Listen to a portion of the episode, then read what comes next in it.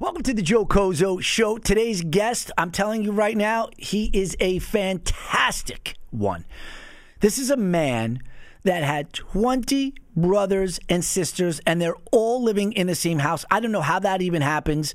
I don't know how you're living. You're living with four people in the same bed, four brothers and sisters. Think about the father never pulling out, the mother constantly pregnant.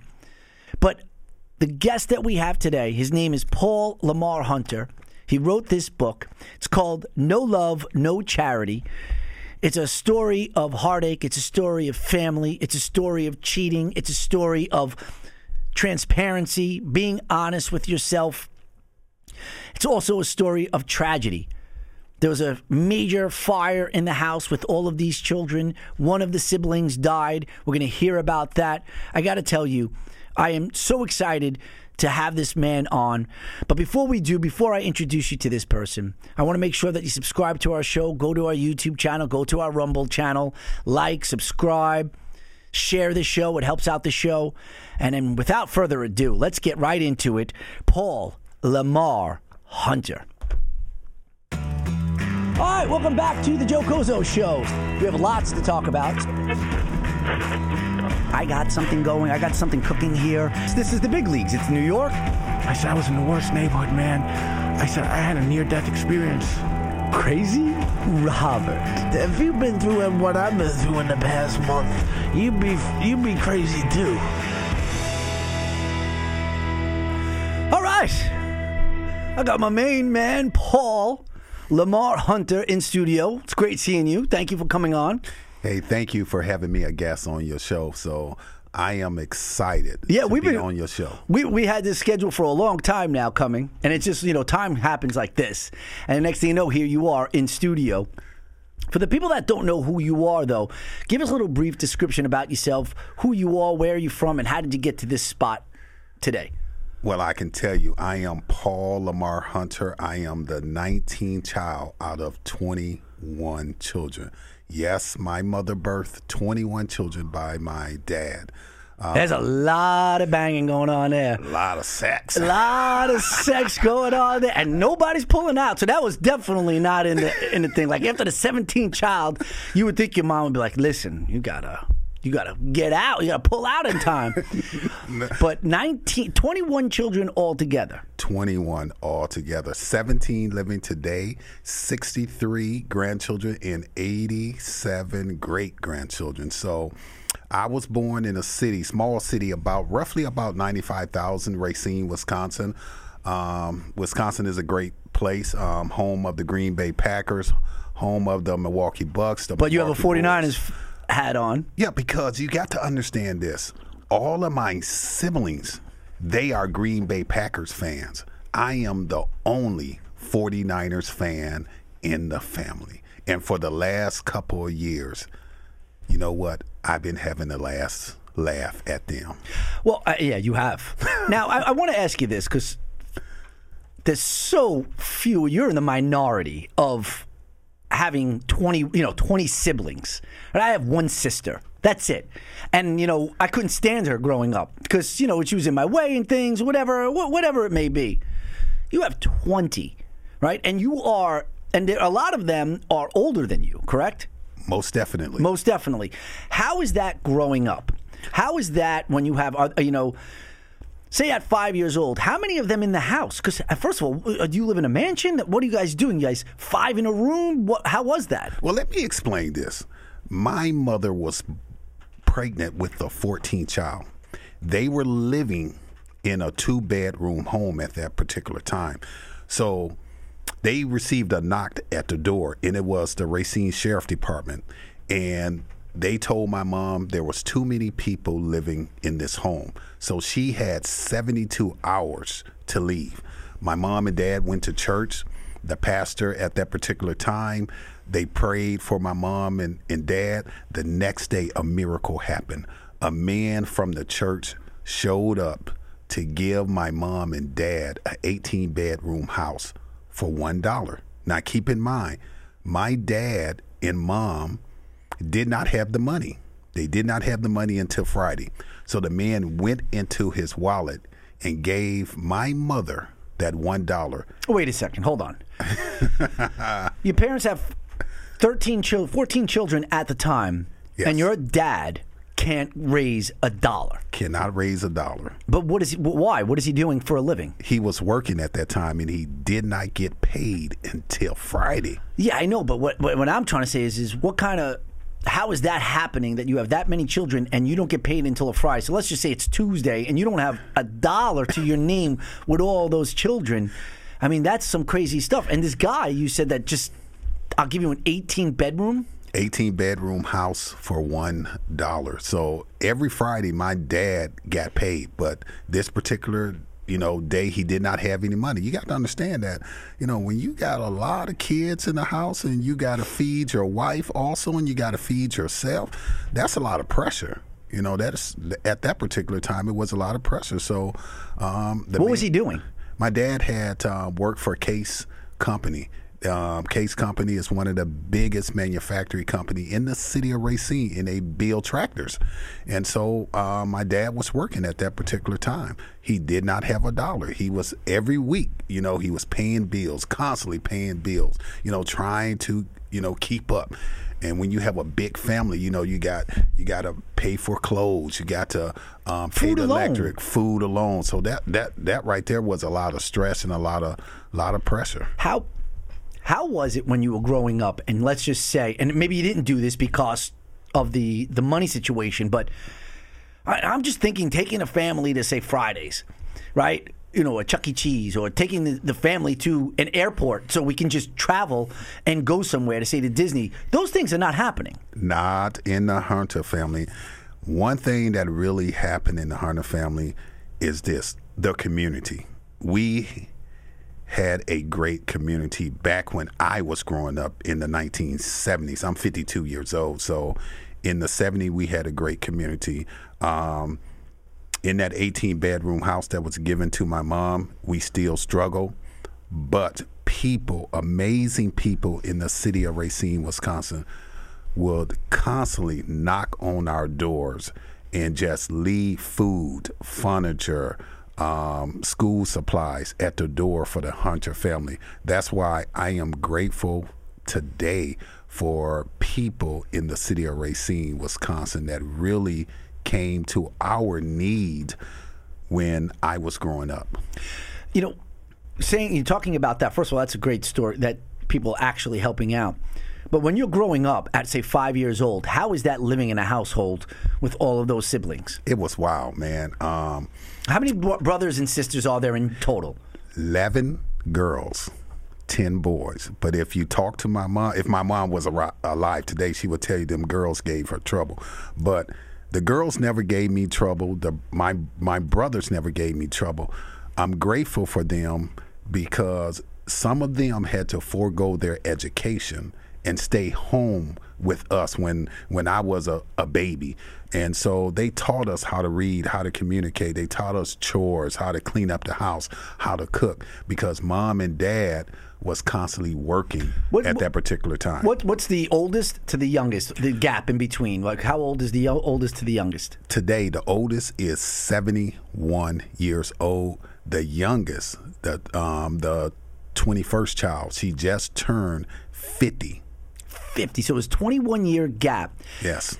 So every year he was just your mom was popping out kids. Every year, my mom and dad was getting down. They was banging, But man. what? But never. I, I- listen, I love it because I, you know, I wish I right now I have a daughter. I wish I had more children. I wish I had a son. I wish I had a family like that. A nice little thing, you know, a, a community. You were talking about a community. I didn't know if you were talking about the community in the 18, uh, you know.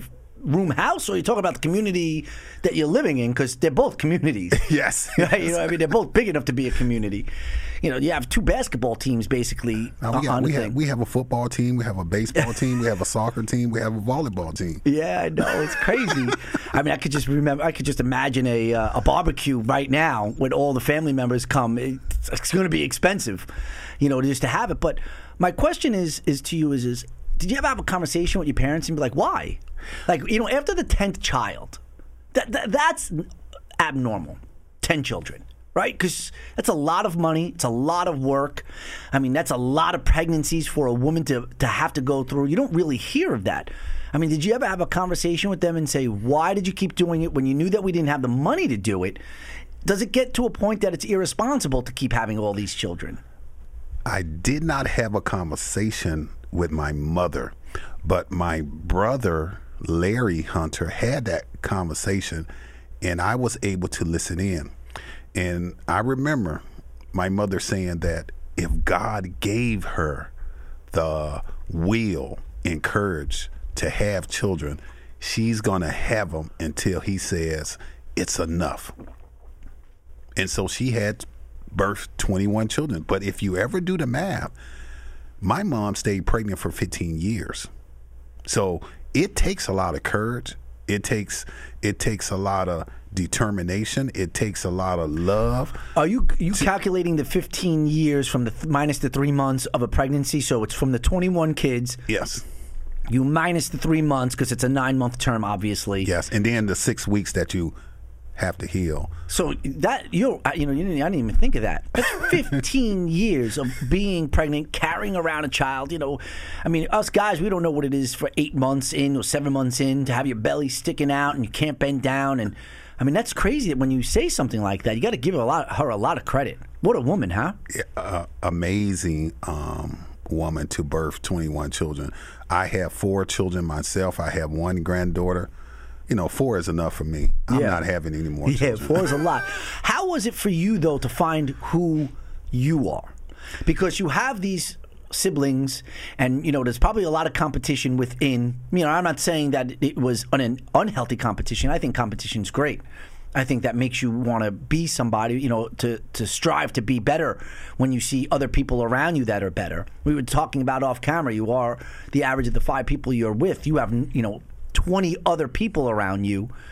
But how is it finding who you are as a human being and finding your place in society and you know your purpose? It was a struggle, I have to say. Um, coming from a big family and trying to find who you are, it was a struggle. But I thank God for my siblings because my siblings made mistakes when they were young and teenagers. They made mistakes. I looked at their mistakes and I said to myself that I cannot make those same mistakes. So I began to surround myself with positive men and women that were mentors in my life. You know, um, I went to church, I went to Bible study. Um, I also was um, a part of the YMCA, and and also I was part of the community where good men and women had excellent programs for men and women, and so um, that's how I was able to find who I am as a person. And I always wanted to do something positive. I knew that I was going to be um, the first to graduate from college in my family. I knew that I was going to be the first author in the family because I had that burning desire to go beyond what uh, my siblings had accomplished, what my mom had accomplished, what my dad had accomplished. And so as I began to grow and develop as a young man, I had to look at my mom's lineage, my father lineage. And what I discovered is that it wasn't success in their family, but I had the opportunity to lay the foundation not only for the Hunter family, but for everybody that is struggling in their inner city or abroad. So I became the first in my family to graduate from college. From Upper Iowa University, I received a Bachelor's of Science in Business Administration, and then I became the first author in the family. So you know, I- want to get into your accolades because you wrote a book, and and you, I want to talk about that too. But there's some things that I still need to talk about this family situation. Yes. and that it, it just blows my mind to be honest with you. Like the first thing that comes to my mind when I hear that there's 21 children in the house is setting up for breakfast. Right, kids got to go to school. How does that just just take us through a little a preview of what that was like? Getting ready to say to go to school in the morning. You have kids that all have to eat. They all have to get dressed. You know, they all have to get on the bus or get to school. How did that? Ha- how did that happen? Well, it happened because of my older siblings. My older siblings used to get us up at five in the morning, made sure that we took a shower. After we got through taking a shower, they made sure that we had on our clothes. Then we had to go downstairs to the kitchen or the living room, and we had to sit there and eat whatever they gave us. And it wasn't a lot. And I'm going to be honest, it wasn't a lot.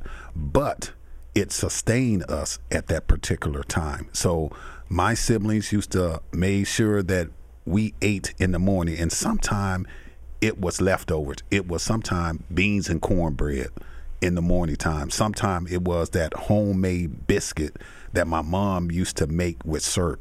Sometimes it was just eggs with grits or just grits and bacon. But Yeah, it wasn't like you had a, a an option, like a menu. Hey, what do you guys want to eat today? Eggs? You want Franken Berry cereal? You know, we got fruity pebbles. We have pancakes. You know, you it's like you said, whatever you have, whatever's in the house is what you're going to eat. that's what we ate. And I remember a time where we didn't have any milk for cereal. And what we used was water for cornflakes. That's what we use. It's crazy. It's you know, you don't really appreciate certain things in life when, until you hear stories like that. You know, I had a, a privileged. You know, my parents didn't have a lot of money, but I never not had milk in the house. I mean, my parents never said, "Here's cornflakes with water and deal with it." You know, and when you start hearing stories like that, you start realizing how good you really had it, right? Um, I'm hearing you talking about your siblings, and they're basically mother and father figures for you. Is that a, a, correct assessment? I mean, do you have one particular older sibling that you think was the rock of the family? Yes, I think that was my older sister, um, Elizabeth. Um, she was the rock. Is she alive today? She's alive today. She's the one that's 71 years old. I still communicate with her um, once a week. Uh, matter of fact, um, I spoke with her um, yesterday when I was heading to New York City. So um, she told me to go out and um, have fun. And that's what I'm doing is having fun with you. Yeah. Telling this story. Yeah, no, I could imagine that. Now, another question I have, and this is totally a totally different type of question, is I mean, I know growing up when I'm 12 years old, 13, whenever, and I started sexually getting my, you know, wits together. You know, I had a lot of privacy. I was able to go off. I want to go whack off. I go whack off. I could close the door. I do whatever. I don't have 20 other siblings that I got. You know, there's no privacy when you have 20 other siblings, right? Am I right? Am I wrong? If I want to bring a girl back over, I could bring her back over, and that that'd be the end of it. What about you? How did you deal with that? Was because it doesn't seem like there's any privacy No in that privacy, but I did not whack off. But it was no privacy. What do you mean? You so when you were growing up, there was no whacking off. There's no nothing for you. No, that's not my nature. I I want the real thing. I want the real thing too, but sometimes you know, sometimes you're in a drought. Sometimes you're in a drought. You got to just, you know. But I could see being having all that not privacy, and then you're like, I don't know anything about that because I didn't have time to explore. I didn't have time to do certain things because we were always in each other's face. Like when you were growing up, did you in your bedroom? Did you sleep by yourself in a bedroom? no, I wish I did slept by myself. Well, then you'd probably be whacking off if you did. But, but that being said, though, how many people did you have? Like, how many siblings were in your bedroom? Like the most at say one time. the most at one time in one room was four. It's a lot, That is a lot. You know, and especially when there's a different age gap. Yes. You know, and and, and that because you guys are going through experiencing different things in your life. Yes.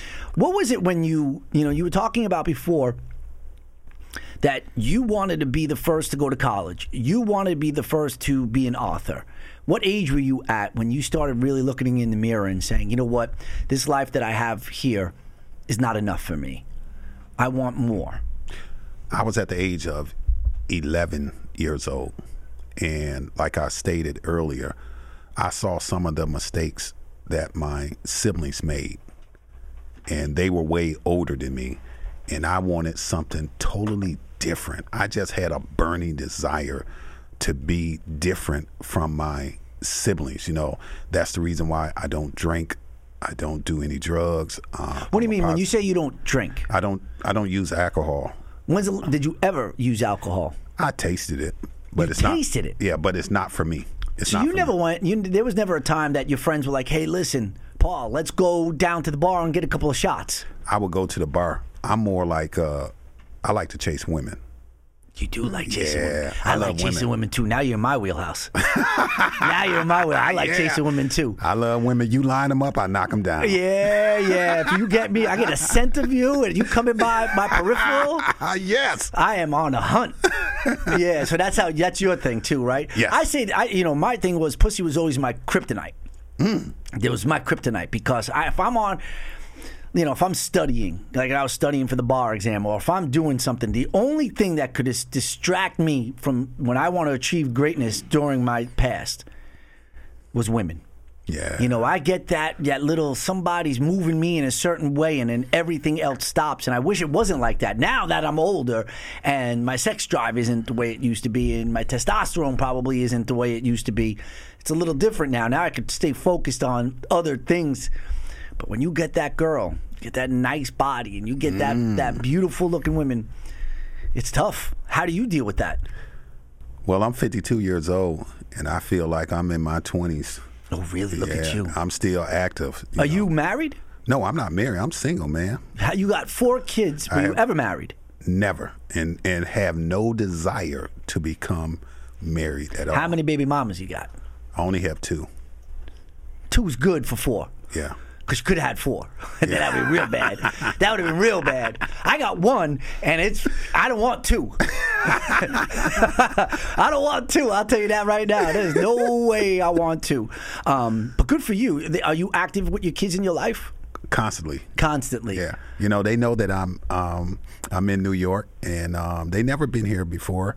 Um, only one that been here is my oldest daughter. She drove down here after um, gradu- graduating high school, and she didn't like um, New York. But she, you know, I talked to her. They tell me, "Be careful, Dad. You in New York City." Yeah, it's true though. It's true. It's uh, not here on Long Island, but in New York City, Manhattan. It, it you know in some parts, you know, people ask me because I've never been married. I'm 49 years old and I have a child, and you know why didn't you ever get married? They would ask me, and you know for whatever reasons I give them, but I would like to ask you. Why do you think at 40 I mean at 52 years old you have four children why you know and you you you come from a family your mom and dad stuck together when that probably they could have you know after five children there's enough of drama and your father is every single last dime he has is comes in and goes out comes in and goes out to make people be like listen this is not working. I got to get the hell out of here.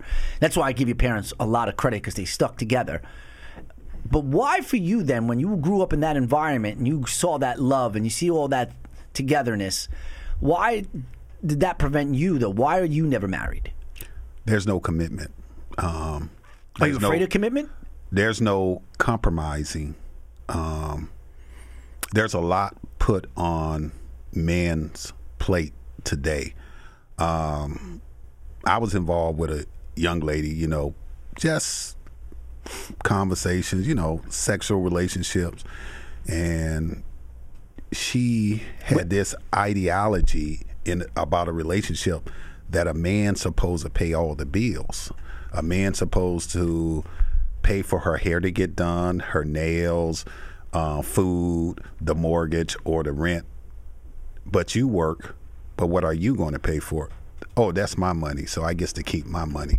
And those women, I avoid once they tell me that. But Do I you think that you got that you maybe you had that in the beginning of your relationships, and that's that is what made you say, you know what, I don't want that.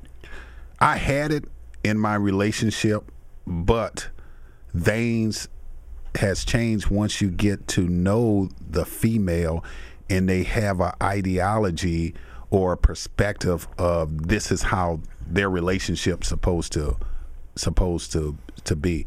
And so now that I'm older, I don't have that desire to be married at all. No, neither do I. And my, you know, when people would ask me, it's, I think that relationships get mundane after a while. People get relaxed. right? And people then start just accepting, you know, and and they're not on their toes. And I feel like if you know, I'm with my girlfriend right now for seven years, almost seven, going on six and a half. Well, it's time for you to get married. No, never, never. I'm never doing it. And I'll tell you why. We love each other exactly the same way. Because you want to know something. I feel like she knows, and I know at any second if I start acting, you know, start acting up, and I start disrespecting her. There's nothing. We don't have to go to divorce. We don't have to get lawyers. She could just get up, pack her bags, and leave. And I know that that could happen like that if I start acting stupid. And she knows that too. And it keeps us together. I feel like once you're married, people then start getting into this routine and you're not going anywhere and I'm married and this is this and this is that. And, and they start relaxing and they start not being on their toes, so to speak. And I, you know, and I have friends that are married and I see that their relationships and how that is. And for me, it's listen, yeah, I know you lied to me. You know, let's just say, you know, I'm giving just an example, but if you lie to me again, I'm out of here. Not, but when you're married and you know that you could get a divorce and it could go on for two years, you're not really out of there. And there's no real, you know, um, threat that could be ending the relationship in a blink of an eye. So for me, it just always worked out that way. That it was, you know, every time I'm in that relationship, we know that it could end immediately. You know, I, I don't know if that's like that for you you know, the being too comfortable in a relationship could end it. But maybe to you, you know, is it maybe that you're just afraid of commitment? I'm not afraid of commitment. I'm comfortable. You know, I love myself.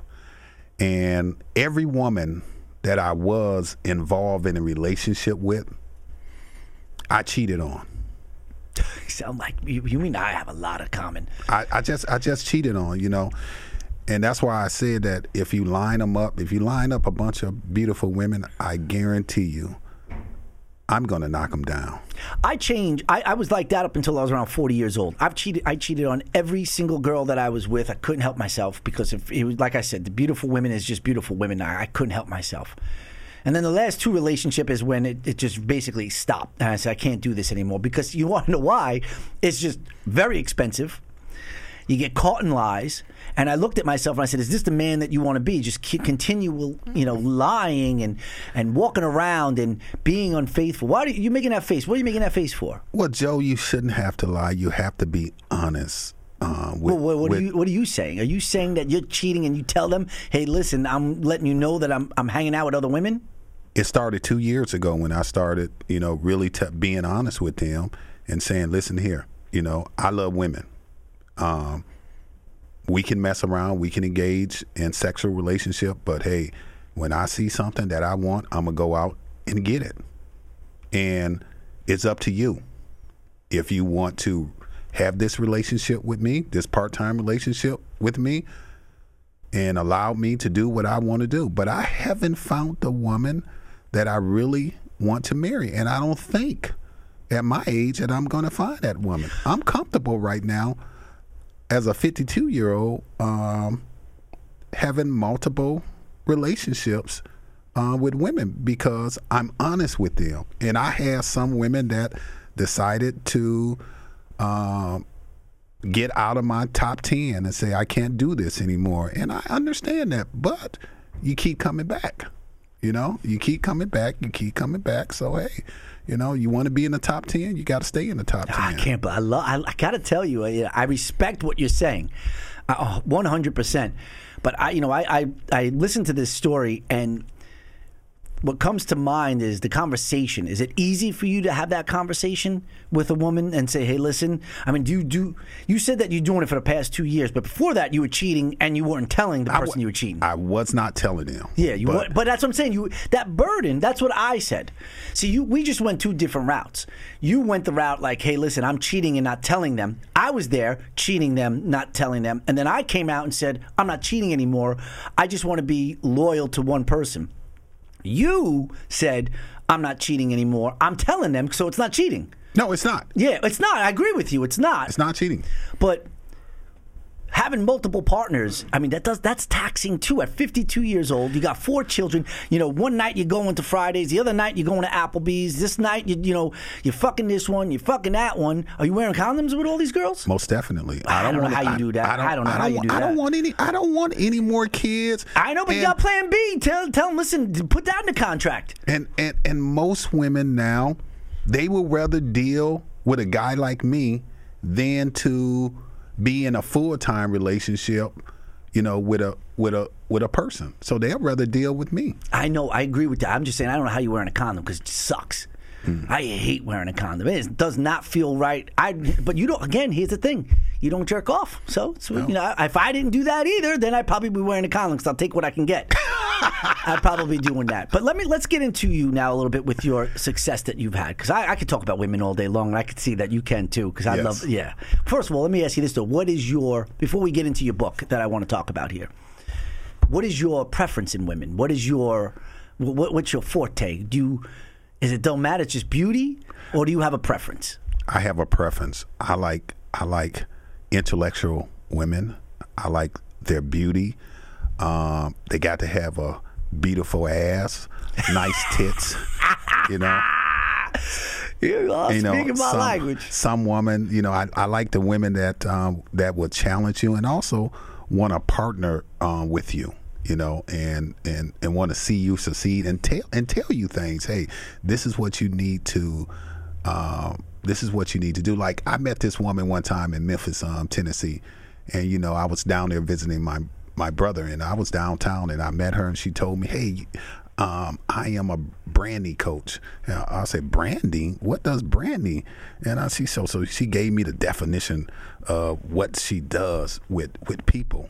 Oh, so like branding, branding, like you know, like social media branding Yes. or whatever. Yes. Yeah, influencing. Yes. So I did a radio interview and she came.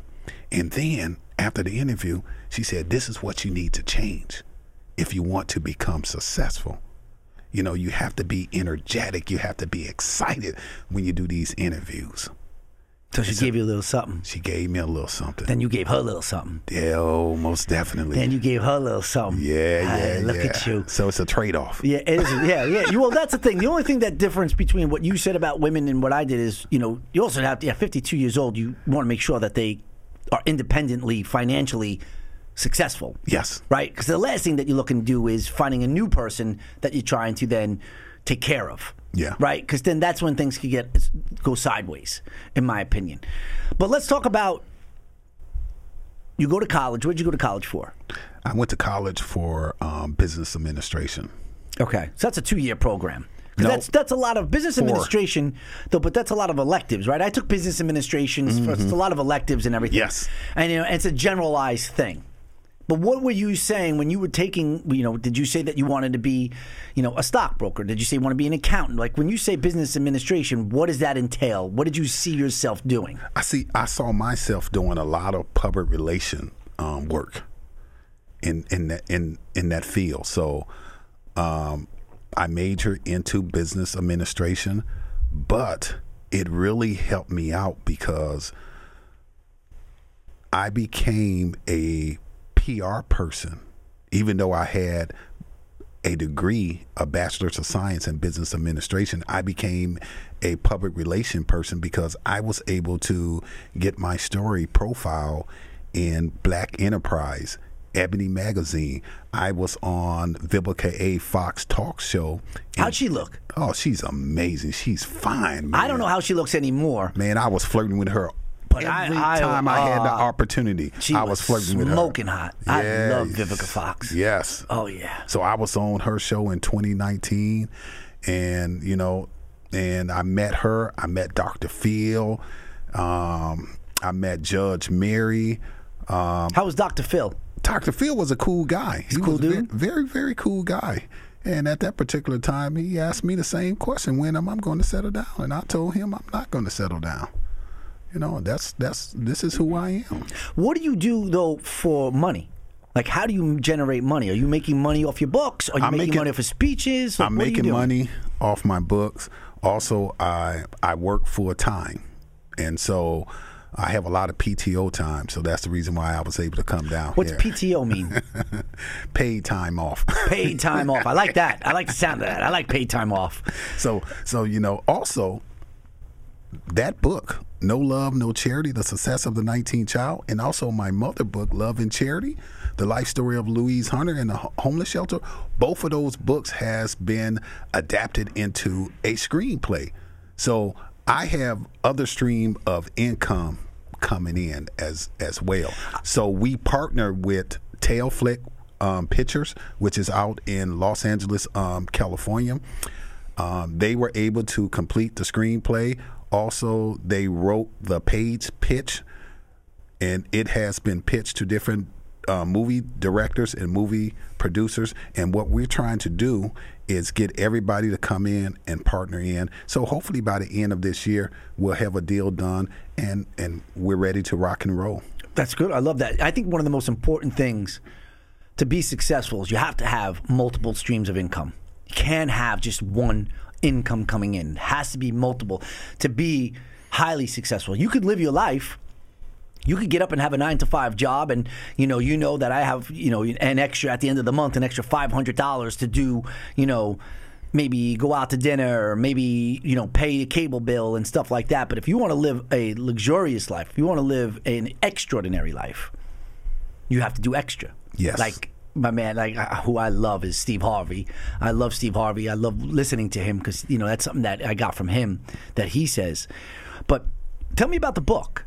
No love, no charity. The success of the 19th child. What is it? So what is obviously 19 children? There we go. Look at you there. Look at you, oh man. Yes, yes, yes. So tell us about the book. Why would I, if I'm, uh, first of all, how do I get this book? You get that book at Amazon or Barnes and Nobles. And I'm gonna tell you something about that book. That book will make you laugh. That book will make you cry. But most importantly, it will change your life because it gives perspectives and ideals how to become a better parent. Um, and, and it Well, let me ask you this, Joe, and I, and I got and I have to say this, Yes. right? And, and some people, and again, I'm in your boat. I've never been married, right? And I've had a child out of wedlock. That's okay. You No, no, no, no, no, no, no. I know. So I'm not. So don't take this in a way, but you know, some people may look at it and say, "How am I going to get advice from a guy that's never been married about how to be a better parent?" And you know, has four children with two different, you know, mothers. How am I going to? Why would I want to listen to this guy tell me how to be a parent when his children are being raised without a nuclear family? You know, a traditional mom and dad nuclear family. And what would you say to that? First thing I would say to them is go out, purchase the book. It's going to change their lives. But hey, I am a parent. You don't need two parents in a in the household to raise children. There's a lot of parents. There's a lot of I know a lot of males, a lot of females that are single and they are co-parenting, and there's nothing wrong with that. Oh, I agree. So I'm don't judge me. Don't you know? Because people will judge me. Oh, why should I, you know, take this guy advice? You know, just get the book and just read it. Well, you know, people. And people are entitled to their opinion. Listen, I'm not a perfect parent, but one thing I am, I'm an honest parent. I'm an honest parent. My children, they are all adults, totally different from me. Totally different from me. They are in healthy relationships. And I'm I'm very happy for them. I'm very happy for them. But this is my lifestyle. So so don't judge my lifestyle at all. My kids are healthy, intelligent, they in um, a great relationship. That's them. But now that they are adults, I'm living my life. I am living my life. Tell me the difference between the, the burden when you finally switched and said, I'm going to stop being an honest person, like you said two years ago, especially with the women. Tell me about how that stress that you had, and maybe you didn't have any stress because you just didn't give a fuck. Like, you know what? I don't care. I'm lying to these girls. I'm cheating on them. I don't care. But, you know, I, when you say the word honest and you said an honest parent, parent, that resonates to me because I believe honesty, you know, no one, and I'm talking about a female or a male, has anything to be worried about if they're always honest. It's once you start lying that you have to now remember the lie and you have to remember, you know, you, you, know, you just don't feel right about the, you know, the conversation. You try to avoid people that you're lying to. Once you made that switch, or was it that you made this, you know, was it a certain thing that you said, hey, you know what? Fuck this. I'm not lying anymore to these women. I'm not lying anymore to myself. How did that then change your life? I had to be honest because I was uh, messing around with this um, beautiful woman, and I got caught up in a lie, and it changed me that day. Can you tell us about it? Yeah, uh, we had a conversation, and um, I left my phone unlocked, and she went through my cell phone, and she saw um, pictures of other women and text messages and stuff, and she thought that we were in a healthy relationship, you know, but it wasn't. And I remember the young lady crying, and I told myself that I have to be honest with her. And so I told her, I said, listen, I always cheated on every woman I was involved in a relationship with. And I said, this is who I am. And I said that um, I've been doing it for years.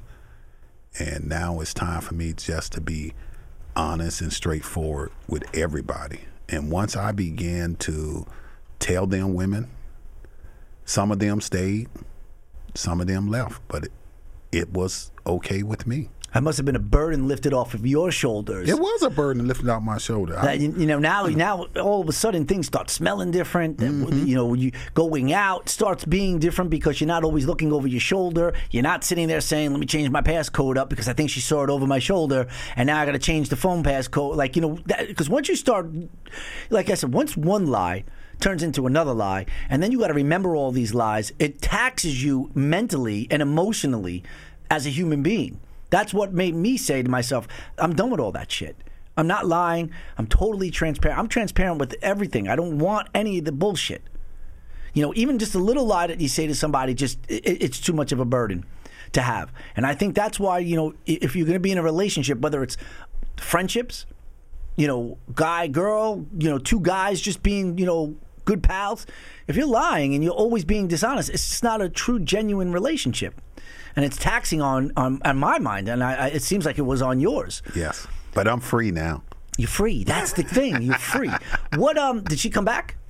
No, she did not come back. She um, got married, and um, she's in a healthy marriage, as she told me. And I told her, "Hey, God bless you." You know, I, I want to go back to a little bit too because you know when you were doing that with these women, you were also going to church. Yeah, I went to church. There's nothing wrong with going to church. I No, go no. there and listen to the word of God, but you know, um, But what I'm saying God gave is- us free will, so I make my own decision. I, I don't have to answer to man or or woman. I answer to God um, on judgments on Judgment Day. When you say God, do you believe in, in, in God and also do you believe in Jesus or do you believe in I believe I believe in God, and I also believe in Jesus. You know, because uh, my mother and father made sure that we were in church on Sundays and also Wednesdays. We would have Bible study um, in the house. So uh, let me say this: you know, in the inner city, there's an old adage that they say that preacher kids are the worst kids because you know we have so much um, high expectations to be good in society, but you know once we break away from our parents, we do our own thing. You know because you know my mom and dad was very strict on us. We weren't allowed to participate in sports. You know, play sports. Um, we were not allowed to go to any dance functions. Why, at though? the school? Um, my mother and dad always wanted us home. They kind of shelter us. You understand? And um, they did not want us to get in trouble with the law. Did not wanted us to, you know, to hang out with anybody that was, you know, negative. We were constantly, constantly in church on Sundays.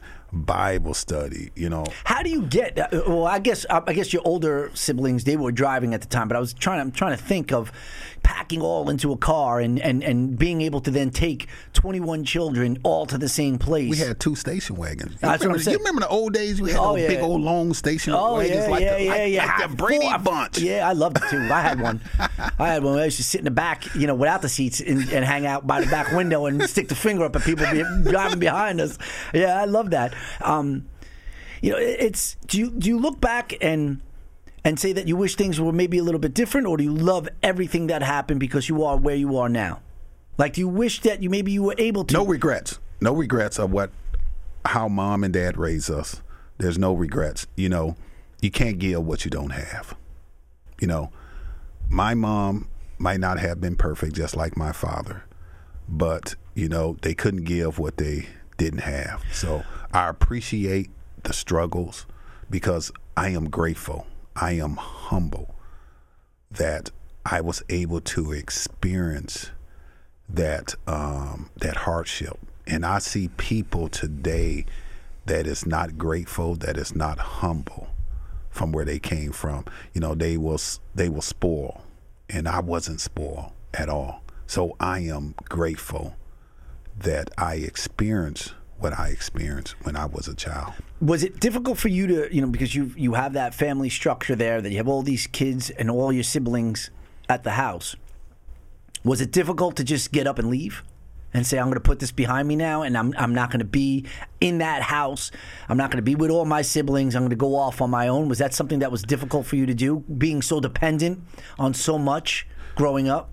No, I always wanted to be around my mom and my siblings. The most difficult thing for me was when the mother of my children moved my children to San Antonio, Texas. And as a father, I wanted to be there with my children, but I had to stay behind because I was in college. And oh how old were you when you first had your ch- child I was 24. I was 24. okay But the mother of my children, she moved my kids down to San Antonio. oh she went to college late a little Yeah, later yeah. so did i Yeah. so okay Yeah. So that's tough it was it was tough because you know my father died when I was eight years old, and I always told myself that if I ever have kids, that I wanted to outlive my father. You know, because my father died when I was um, I was eight. He was 40, 44, 45 years old when he had passed away, and so um, I told myself when I have kids, I was always going to be there with my children. So the hardest part was breaking away from my mom and my siblings and moved to San Antonio, Texas. But it also was a blessing. I thought it was a curse, but it became a blessing because it opened up my horizon that there are other people that live differently from where I come from. So um, it challenged me to go out and engage people and become a better man. Uh, going back to the book, No Love, No Charity. Yes. Right. So give me three, if you could, three reasons why, and, and, and try to be as particular as you can. Okay. Because, you know, if I sit here and I said, you know, and I pass by and I look at the thing, you know, you, you don't judge a book by its cover and you don't really know too much. But for people that are maybe interested in reading this, what would it be? Three things that would make me entice me to want to say, you know what, I'm going to dig in on this. I think um, the first thing will intrigue people is how my mother birthed 21 children and only had one son to graduate from college. Another thing is how I experienced almost dying in a house fire. And but stay positive. You know, my brother passed away, and everybody thought that I was going to pass away, but I didn't. I survived. Well, let's before you go on. You know, I mean, we're not. You got to tell me about the fire. So let's, you know, let's let's bring that back now. Where were you What was going on before the fire started? Like, what you know, I don't know if you could remember even your mindset or what you guys were hanging out, you know, and maybe watching TV or you guys are all joking around or where wherever it was. But give me a few minutes before the fire and then when you got to it, when when, when it happened. Well, um, I remember clearly. We were sleeping.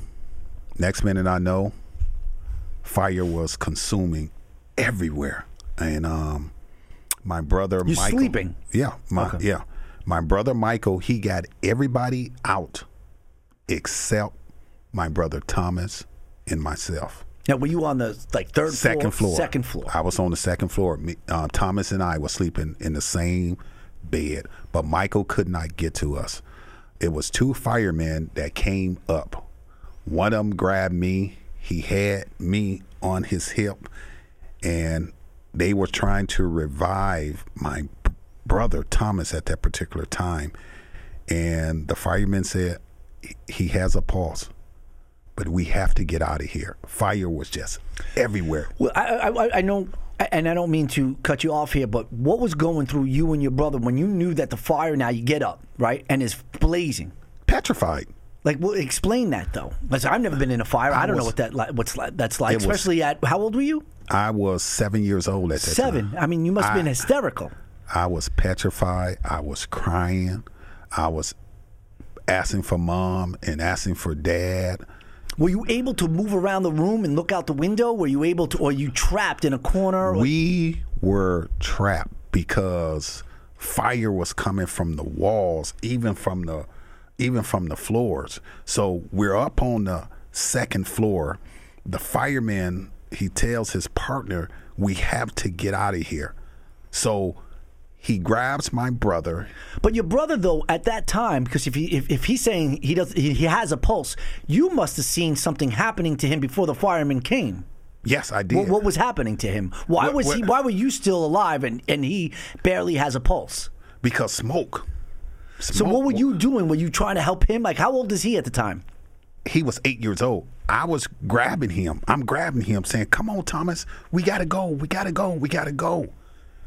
Then the fireman, two of them rushed up the stairs, and one of them started to revive Thomas because he wasn't moving. So he revived him, but he checked his pulse and he said he has a pulse, and he said we got to get up out of here. So he grabbed Thomas, grabbed me. We went downstairs. As we went downstairs, fire was just everywhere.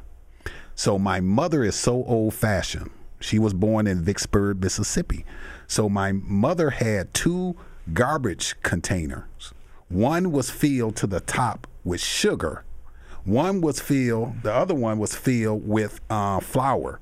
So what they did was they took that garbage container and they dumped it out, all right, the sugar, and put me in there and put my brother in there, put the lid on, and then they ran right through the window and bust right through the window. And they rushed us right to the hospital. A couple days later thomas died. And about a week or two later i came out of the hospital and i was able to attend my brother's funeral. And how was that for you, being in that room with him and seeing your brother die like that? Still scary today um, because when i hear the fire trucks and i smell smoke that triggers me to think of my brother Thomas. Did you ever blame yourself that you couldn't get him? That that that maybe you had an ability if you could have done things differently. I know you say you have no regrets, and I'm and I'm not saying that it was your fault. You're an adolescent as well. I mean, you're lucky to be. It could have been reversed, but you're you're here and you survived. Do you sit there and say to yourself, well, I, I could have done this. I could have grabbed him and, and we could have ran through it, and, you know, and playing Monday morning quarterback, so to speak. Hmm. But yet, you know, you're the one that was in there. You're the one that was seeing him dying. Do you ever blame yourself? Don't blame myself, but I question why me, why I survived, and he didn't.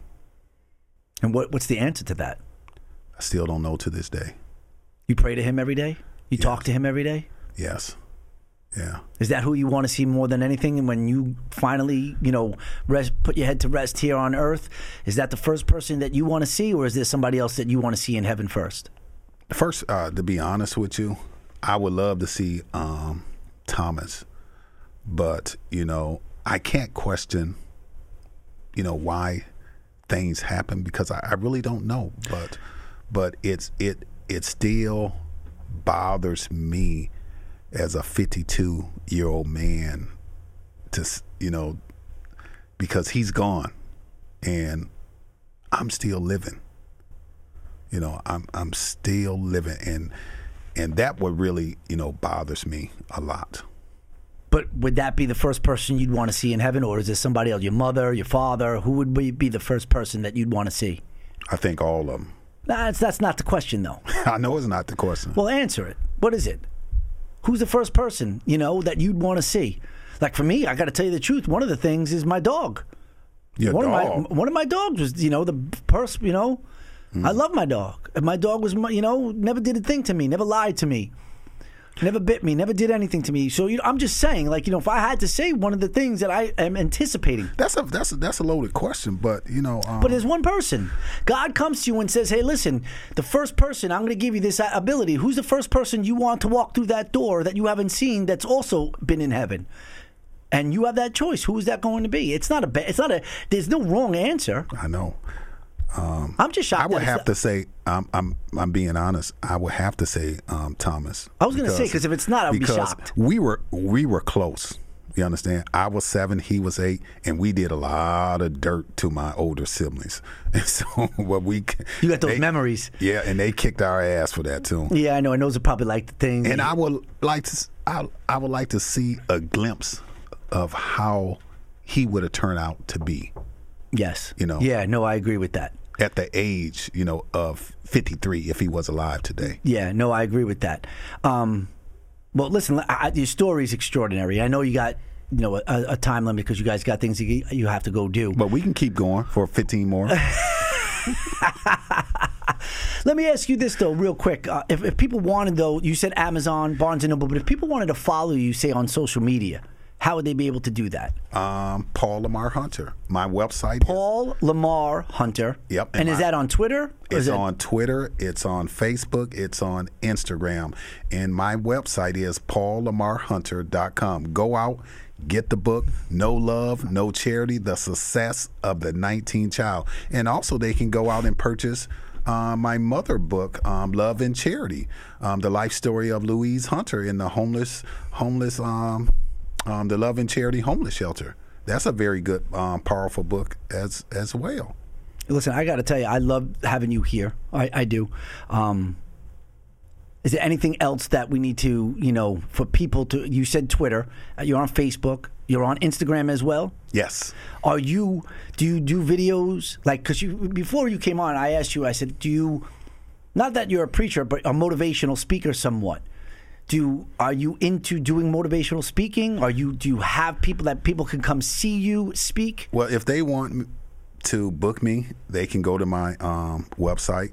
Um, right now, I'm in the process of trying to set up my own podcast show. I mean, you got a lot to talk about. Yes, I do. and you know, and you're not afraid to And I'm not voice afraid. your mind. And I'm gonna have you on the show. Uh, too. Yeah, I would love to. I'd love to do it. So listen, I got you know, I got to tell you, the story is fantastic. Paul Lamar Hunter, thank you so much for coming on. I really do appreciate it, brother. Hey, thank you. Yeah, it was great meeting you. Yep, same yes. here. All right, and that being said, we are out. Peace.